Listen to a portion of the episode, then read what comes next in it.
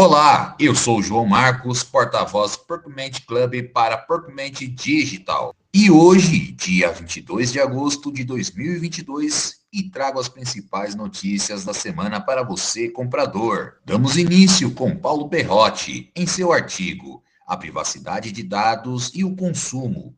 Novas diretrizes trazem inovações para o tratamento de dados de consumidores. Conclui que a Lei Geral de Proteção de Dados junto com o Código de Defesa de Consumidor, trarão repercussões diretas e imediatas no cotidiano das relações de consumo, que deverão adaptar sua rotina habitual no atendimento de clientes, de forma individual, em grupo e ou com momentos de crise, no que diz respeito à coleta e tratamento de dados obtidos. Na sequência, temos Walter Freitas em seu artigo Desafios de contratar startups nos convidando a acompanhar o episódio 9 do podcast do NLA, Next Level Academy. Neste episódio, André Gurgel e Suedman falam sobre as startups, empreendimentos novos em que, em geral, aplicam métodos ágeis nos seus processos internos. Com tecnologia embarcada, tem gerado demanda crescente para homologação e qualificação como fornecedores, sendo um desafio para as áreas de compras e compliance também discutem sobre os principais desafios de contratação e relacionamento entre empresas e startups. Você pode acompanhar essa série de podcast no canal do YouTube da Level Group ou no Spotify da NLA.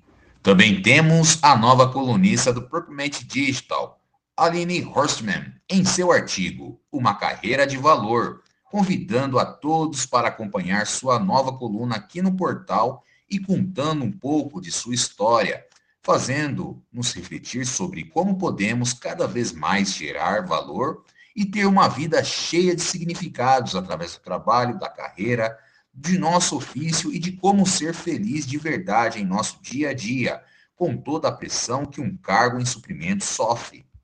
E por fim, Paulo Perrotti, em seu artigo, XP aponta maior interesse do investidor pessoa física na pauta ESG que, de acordo com a pesquisa, o interesse dos clientes em aprender mais sobre investimentos nessa frente permaneceu alto.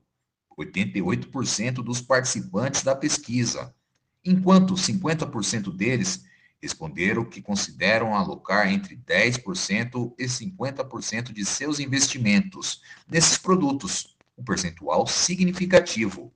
Na visão da XP Investimentos, Embora a disponibilidade de dados ESG tenha aumentado, a qualidade dos mesmos continua sendo um desafio, fazendo com que a definição de padrões globais para a divulgação ESG seja uma evolução claramente necessária, não apenas em termos do que precisa ser relatado, mas também a forma como isso é divulgado. Curtiu? Então fique de olho em nosso portal e redes sociais tem novidades todos os dias.